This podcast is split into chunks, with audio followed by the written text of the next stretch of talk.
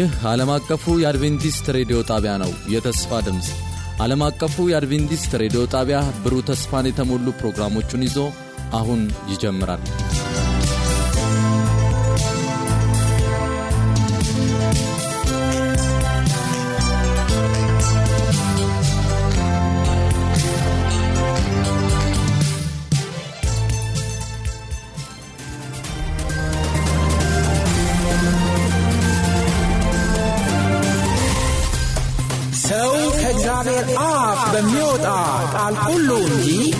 በእንጀራ ብቻ አይኖርም ተብሎ ተጽፏል።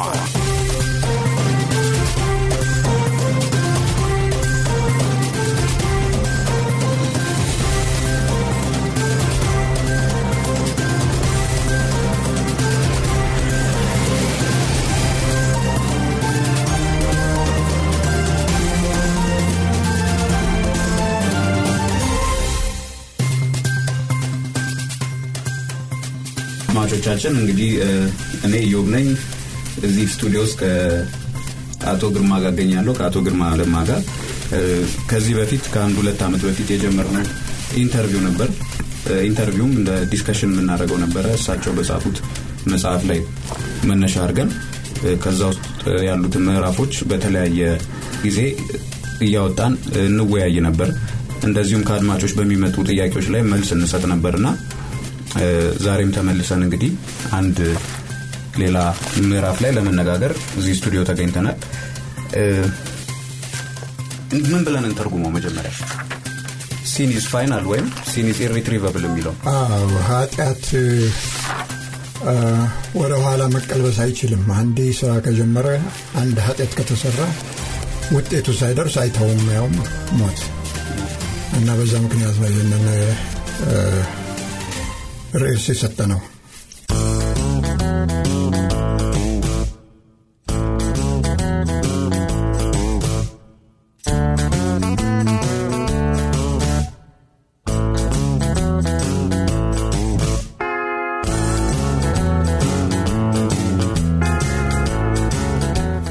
ልክ እንደ በሽታ መድኃኒት ወስደን ምን ብለን ወደ ነበርንበት የምንመለስበት ጉዳይ አይደለም። አንዴ ከሆነ መጨረሻ ነው።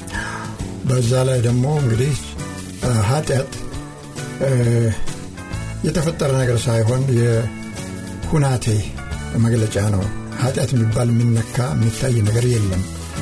የአእምሮም ሁናቴ ነው ማለት በእንግሊዝኛ እንግዲህ መግባት ይፍን አንዳንድ ጊዜ ያስፈልገን አቲቲዩድ መልካም የሚባለው የማይጎዳ ነው። ክፉ የሚባለው ህይወት የሚያጠፋ አካል የሚያጎድል ሰውን የሚያጎሳቆል ነገር ሁሉ ኃጢአት ነው ይባላል። በዛ ነው ማየት ያለብን እና የብዙ ሰዎች አስተያየት እግዚአብሔር የከለከለው ነገር አድርገው የሚያዩት።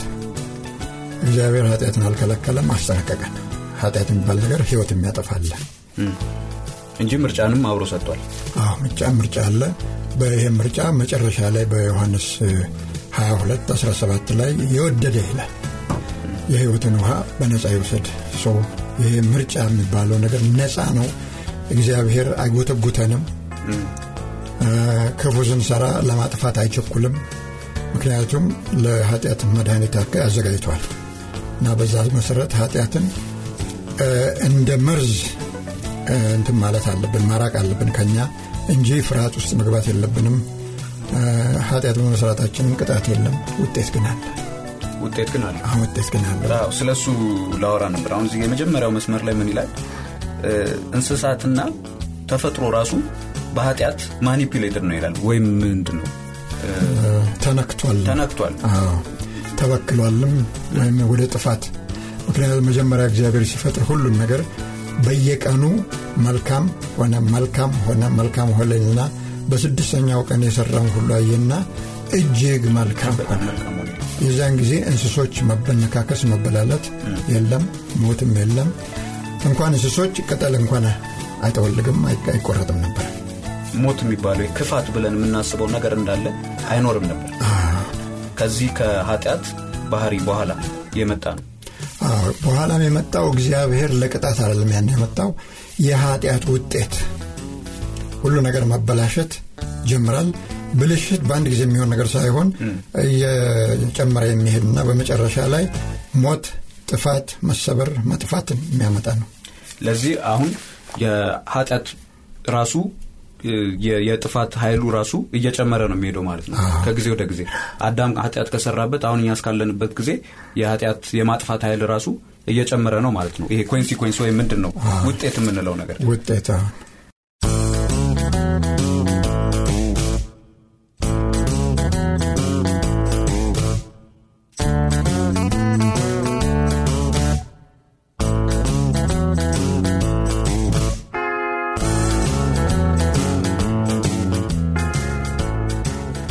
ቀጥሎ ስለ ህግ መተላለፍ ይላል። ያው ምንድን ነው ይሄ ዋና ዝም ብለን ከላይ ከላይ ትርጉሙን ስናየው ህግን መተላለፍ ነው ይላል ኃጢአት። ግን deeper ሲገባ ወደ ውስጥ ሲገባ lawlessness ይላል። ህግ የለሽነት? አዎ ያለ ህግ የመኖር ፍላጎት። ህግ ከሌለ ኃይለኛ ደካማውን ያጠፋል። ደካማው ከጠፋ በኋላ ደግሞ ከዛ ከኃይለኛው የበለጠ ኃይል ያለ ይመጣል ያን ያጠፋል? መጨረሻ የለውም። መጨረሻ እንኳን ኃይለኛ ከሁሉ በላይ ሆኖ ሁለት ሰዎች ቀርተው አንዱን ቢገለው ይሄ ሰውዬ ወይ በሽታ ወይ አደጋ ወይ እርጅና ይገለዋል ማምለጥ አይችልም። ስለዚህ ኃጢአት የህይወት ጠላት ነው። ህይወት አጥፊ ነው መርዝ ነው። ሎውለስነስ የተባለው በአማርኛ በአማርኛው መጽሐፍ ቅዱስ ውስጥ አመፃ አመፃ አመፃ እየተባለ ነው የተተረጎመው አመፃ ለትንሽ ጊዜ ያስኬዳል። ነገር ግን lawlessness የሚለው ከግሪክኛው anomia ከሚለው የመጣ ያለ ህግ ያለ ገደብ የመኖር ፍላጎት ነው።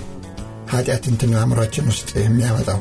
ማንኛውም ሰው አሁን ከትራፊክ መብራት አንስቶ እስከ ከፍተኛው የመግደል ወይንም ትልቅ ኃጢአት የመስራት ድረስ በንትን ያለ ነው በጥላቻ ገደብ ባይኖረና የሚጣውን ሁሉ አእምሮ ውስጥ ብናደረግ ደስ ይለናል። ነገር ግን ውጤት አለው።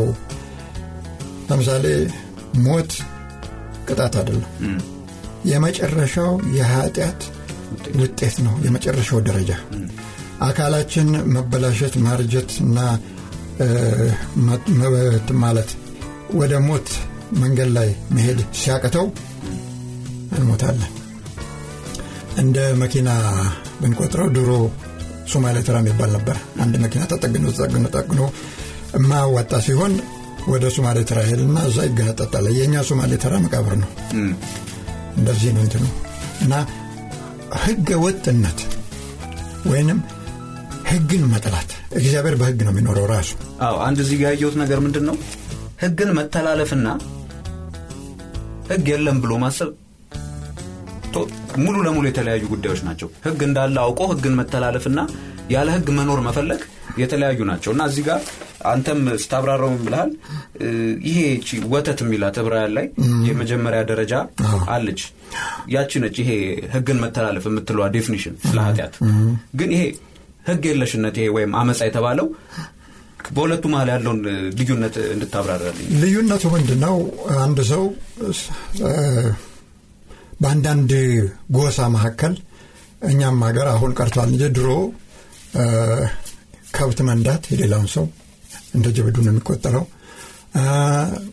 ራሱ የሚበላው እና የሚጠቀምበት ሲያጣ የሚቀጥለው መንደር ሄዶ መዝረፍ እንዳውም በሚያገባበት ጊዜ ምን አለው ለልጅ የሚሰጣት ብሎ አባቱ ሲጠይቅ ይሃለው ይሃለው ይሃለው ና ያለውን ሁሉ ሰነገረ በኋላ መጨረሻ ላይ ደግሞስ ይባላል። እና ጠጋ ብሎ የልጅቷን አባት በጆሮው መስረቅ ይችላል ሲለው ያኔ ጥሩ ነው ምን ነገር ቢጠፋ ሰርቆ ያበላታል። እና እነኛ አሁን ኃጢአት ነው ያው ይገላል ግን ሳያውቁ ነው። የእግዚአብሔርን ህግ አያውቁትም። እና እንደውም እንደ ጥሩ ነገር እንደ ጥሩ እና ሌላ ሀገር ሄዶ ደግሞ ገሎ መምጣት አሁን ቀርቷል እንጂ ከጥቂት ዓመታት በፊት ያለ ነበረ። ሚስት ለማግባት ከሌላ ጎሳ ገሎ አንድ ከዛ ሰውዬ ላይ የሚቆረጥ ነገር ወስዶ ያን ማሳየት ነበረበት። እነዚህ ሰዎች ሁሉ ክፉ ነገር ነው በት የዘላለም ሞት ያመጣል ብለ አያውቁም። አያውቁም። ስለዚህ ህግ የለሽነት አመፃ ማለት ይሄ ነው ህግ መኖሩንም አለማወቅ አለማወቅ ራሱ ሞትን ያመጣል። አውቆ ማድረግም ሞትን ያመጣል። እንግዲህ ልዩነቱ ህግን ብናውቀው ሞት እንደሚያመጣ ለህግ አፍራሽነት የተሰጠውን መድኃኒት ኢየሱስ ክርስቶስን መቀበል እንችላለን እና ከሞት ማምለጥ እንችላለን።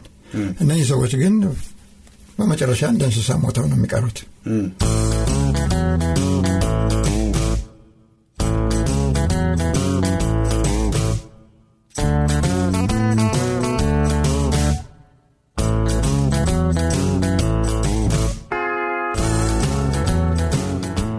ስለዚህ ስለዚህ ስለ ህግ የለሽነት ወይ? ስለ አመፃ ስታወራ እዚህ ጋር ስለ ፍቅርም አውርተሃል አያይዘህ opposite of love is in principle selfishness ብለሃል ስለ- lawlessness ስታወራ ነው ያልከው እና የፍቅር ተቃራኒ ራስ ወዳድነት ነው ይላል። እና የእግዚአብሔርን ቃል በ meditative state ወይም በምንድን ነው? ከመንፈስ ቅዱስ ጋር በጸሎት መንፈስ እንበለውና ማጥናት ያስፈልጋል። ይሄን ለመረዳት ብለሃልና እዚህ ጋር ምን ለማለት ነው እኛ በተፈጥሮ ያገኘነው የፍቅር ተቃራኒው ጥላቻ ነው። እግዚአብሔር ግን እንደዛ አይደለም። ያው ራስ ወዳድነት ነው መነሻዊ ኃጢአት። በእግዚአብሔር መንግሥት ወደፊትም መጀመሪያም ደግሞ አዳምን እንደፈጠራቸው ኃጢአት ከመስራታቸው በፊት እኔ እኔ ለእኔ የእኔ የሚባል ነገር አልነበረም። አንዱ ለሌላው ነበር የሚያስበው። ልክ ኃጢአት ሲሰሩ ሚስትየዋ ይቺ ከእኔ ጋር ትሆን ዘንድ የሰጠኝ ሴትዮ እሷ ሰጠችኝ፣ አጋለጣት። እሷ ደግሞ ይቺ እባቧ አንተ የፈጠርካት እሷ አታለለችኝ እና አሁን ራስን ለማዳን መጣ። ራስ ወዳድነት ኢየሱስ ግን ራሱን አሳልፎ በመስጠት ምንነቱን አሳየን። የፍቅር ምንነት ክፉ ነገር ለመስራት ብቻ አይደለም፣ መልካሙንም መስራት ለሌላ መስራት። እንደውም ለአንተ አታስብ እንጂ ለአንተ ሌላውን ያስባል። ideally እግዚአብሔር ያዘጋጀው መጀመሪያ እንደሱ ነበር። ወደፊትም እንደዛ ነው የሚሆነው። ለዚህ ሙሉ ለሙሉ እነዚህ እነዚህ concept ኦች ተቃራኒ ናቸው። ህግ የለሽነትና ራስ ወዳድነት በአንድ በኩል ፍቅር በአንድ በኩል። ሁለቱንም በአንድ ቦታ ልናደርግ አንችልም። ሰዎችን ወዳለው እያለን ራስ ወዳድ ልንሆን አንችልም። ግን ምንድን ነው የሚያድነን? ይሄን? እኛ ራስ ወዳድነት ኃጢአት መሆኑን ስናውቅና ስንረዳና እርግጠኛ ስንሆን የኢየሱስ ቅድስና ለእኛ ይቆጠራል። በኢየሱስ ስናምን መጀመሪያ የኃጢአት ስርየት ይሆነናል። አንደኛ ቆሮንቶስ ምዕራፍ አንድ ቁጥር 30 ላይ መጀመሪያ ድነት ወይንም ሳልቬሽን ኃጢአታችን ይሰረዛል። ከዛ በኋላ ደግሞ ቅድስና ያስፈልገናል። ምክንያቱም እግዚአብሔር መንግሥት ውስጥ ያለ ቅድስና መኖር አይቻልም እንዳውም ዕብራውያን 1 29ን ስናይ እግዚአብሔር የሚባላ እሳት ነው ይላል። የሚባላው ኃጢአትንና ኃጢአት ያለበትን አእምሮ ነው። እና ለዛ የኢየሱስ ይቆጠርልናል። እኛ ኃጢአት ነው ብለን ትንካል ሁለቱ ተደምረው ሳልቬሽን እግዚአብሔርን ፊት ማየት አይቻልም ይላል። አዎ 12 14 ብርሃን ላይ እንደሱ ይላል። አዎ ምንጠቅሳቸውን ጥቅሶች የማናንበበት ምክንያት አለን። ያው የራሳችንን ጊዜ በደንብ ለመጠቀም ነው የሚሰማን ሰው የእነዚህን ጥቅሶች እየሄደ ማንበብ ይችላል። እዚህ ላይ የምንናገረው ነገር ሙሉ ለሙሉ ከመጽሐፍ ቅዱስ ነው። በተቻለ መጠን ተጠንቅቀን ኦፒኒየን ወይም የራሳችንን አስተያየት ለማስወገድ እንሞክራለን። የምንናገረው ነገር እንዳለ ከመጽሐፍ ቅዱስ ነው። ማንም ሰው ጥያቄ ካለው እነዚህን ጥቅሶች አንብቦ ጥያቄ ሊልክልን ይችላል በስቱዲዮ ስልኮች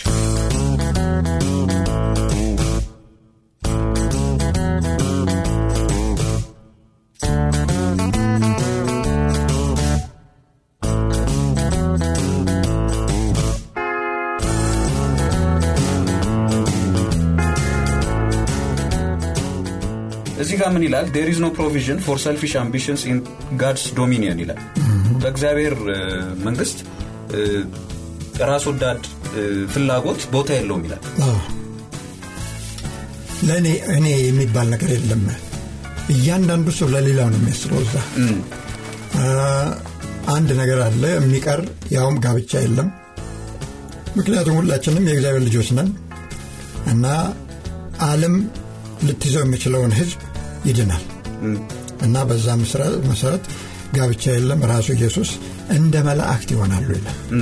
ነገር ግን እዛ social ስለሆንን ስንፈጠርም social ነን በህብረት ነው ብቻውን መኖር አይችልም ሰው። ከኃጢአትም ከተሰረዘ ከወደመ በኋላ እንደዚህ social እንትናለ social ስንል እኔ ለራሴ ሁሉን ነገር ከሰውን እያየሁ እንደ ሰው ለመሆን እና በማልችልበት ጊዜ እየቀማው እየሰረቁ አይደለም። ለሌላ ሰው ነው የምሰራው። የምችለውን ነገር አድርጌ ከጨረስኩ በኋላ ይኸውልህ ምክንያቱም እንትን ይላል እዛ ጋር አንድ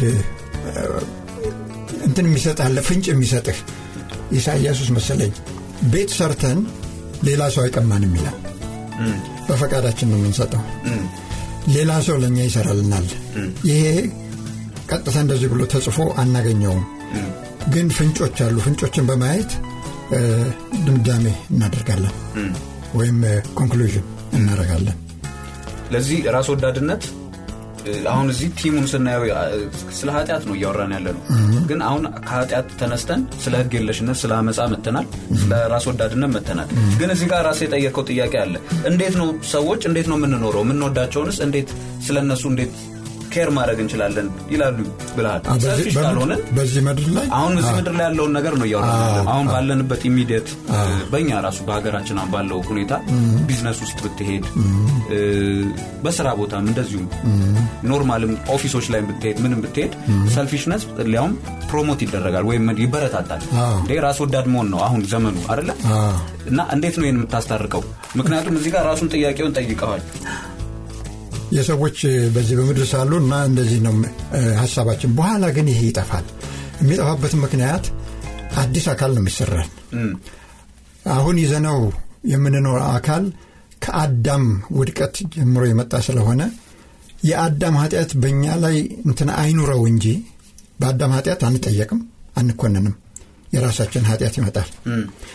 ነገር ግን ይሄ የአዳም ኃጢአት ያመጣው እኔ ለእኔ ካልሰራሁ ሌላ ሰው አያደረግልኝም አሁን የምንናገረው አይዲየሉን ነው።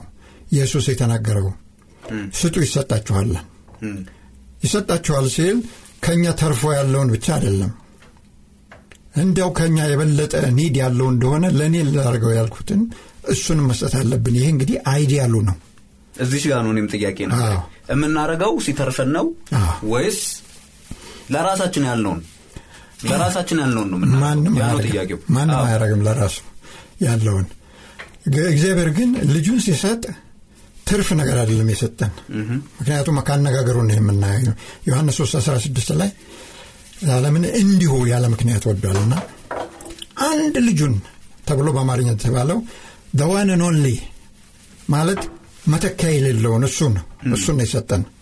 ብዙ ጊዜ ሰዎች አሁን ትንሽ divert ማድረግ አለብን ትንሽ ወደ ጎን መሄድ አለብን። ተመልሶ ተነስቶ የለም ወይ ኢየሱስ? ወደ ሰማይ አርጎ የለም የት ያለ የሰጠው ይላሉ። ብዙ ጊዜ የሚጠየቅ ጥያቄ ቅርብ የሆነ ከሆነ ከሶስት ቀን በኋላ የሚነሳ ከሆነ ሊያውም ይሄ እንደ እንትን ነው ነው የሚሉት ሊያውም። ይሄ ብዙ ጊዜ ከ atheist ኦች ጋር ስንነጋገር ይሄ ወይም ሃይማኖት institutionalized የሆነ ሃይማኖት ከማይከተሉ ሰዎች ጋር ስንነጋገር ምን ይላሉ? ይሄ ሊያውም trick ነው። ከሶስት ቀን በኋላ እንደምነሳ ካወቅ እኔ መሞት አለሁ ይላል ሰው እንግዲህ እግዚአብሔርን የምናውቀው በጣም በጣም በጣም ከተገለጸው እንኳን ትንሿን ነው። ያልተገለጸውማ እሱ በኋላ አውቃለሁ ይላል ጳውሎስ። አሁን በከፊል አውቃለሁ በኋላ ግን እኔ ራሴ እንደታወቁ በእግዚአብሔር እንደዛ አውቃለሁ ይላል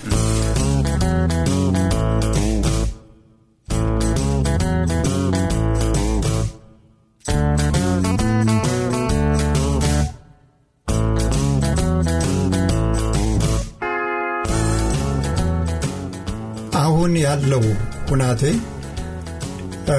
ኢየሱስን ሲሰጥ ለምሳሌ ሮሜ 832 ላይ ለአንድ ልጁ ያልራራ ተብሏል። ይሄ እንትን የሚል ነው እንደው ሊጠቀሙበት የማይገባ ቃል ነው።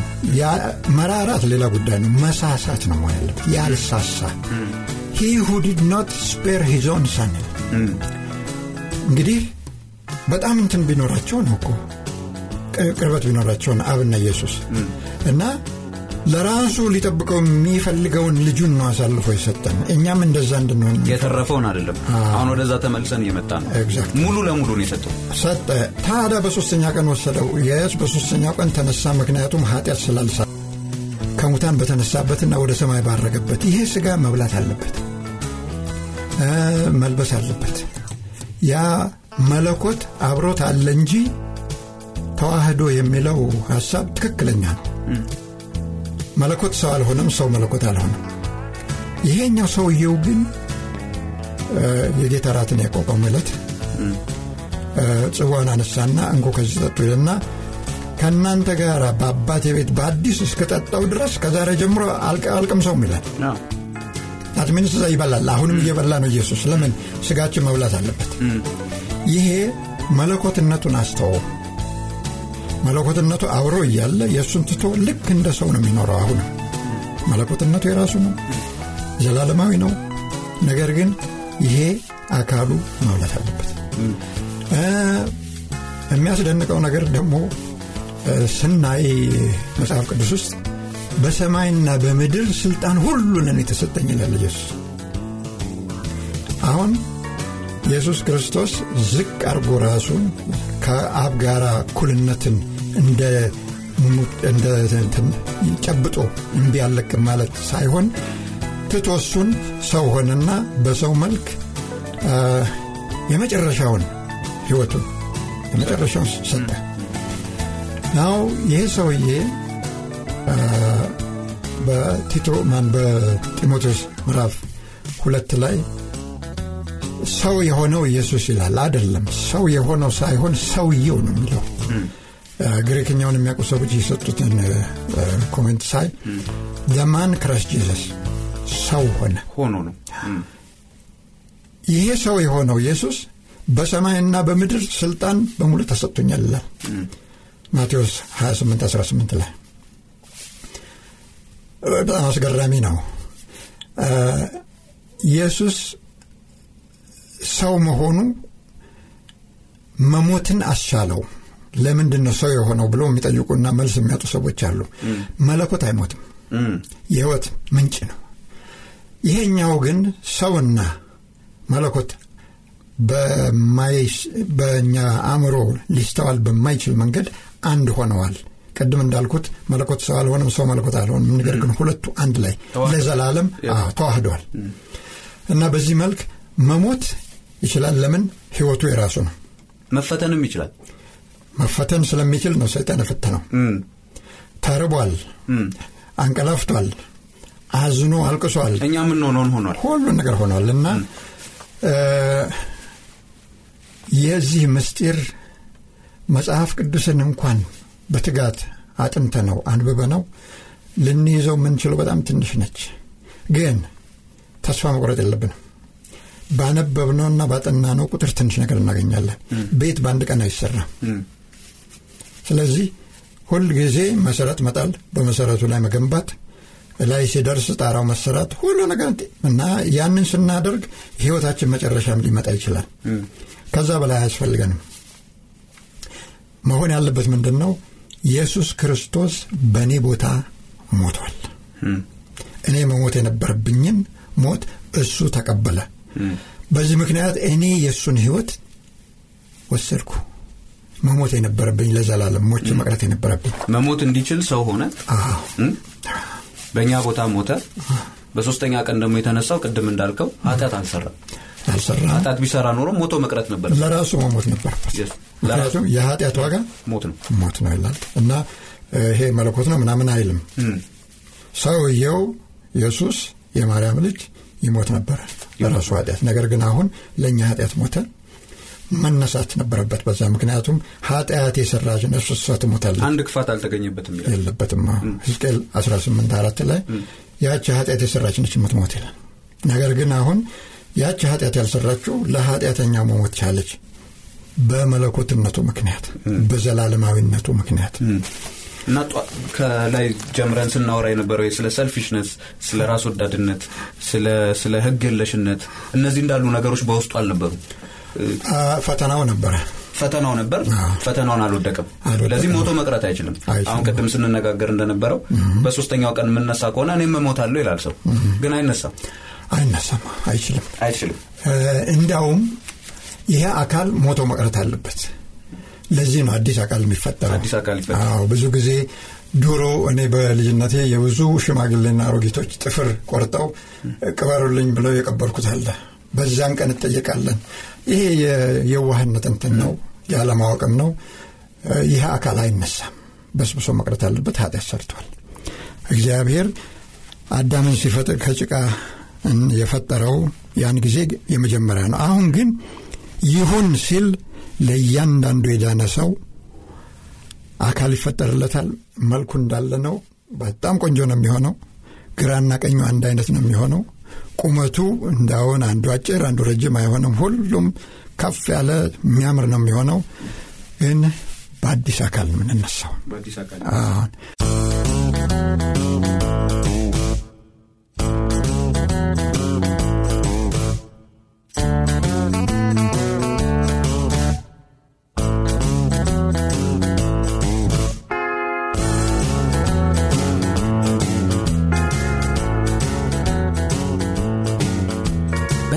ቆይታ እንደተባረካችሁ ተስፋ እናደርጋለን።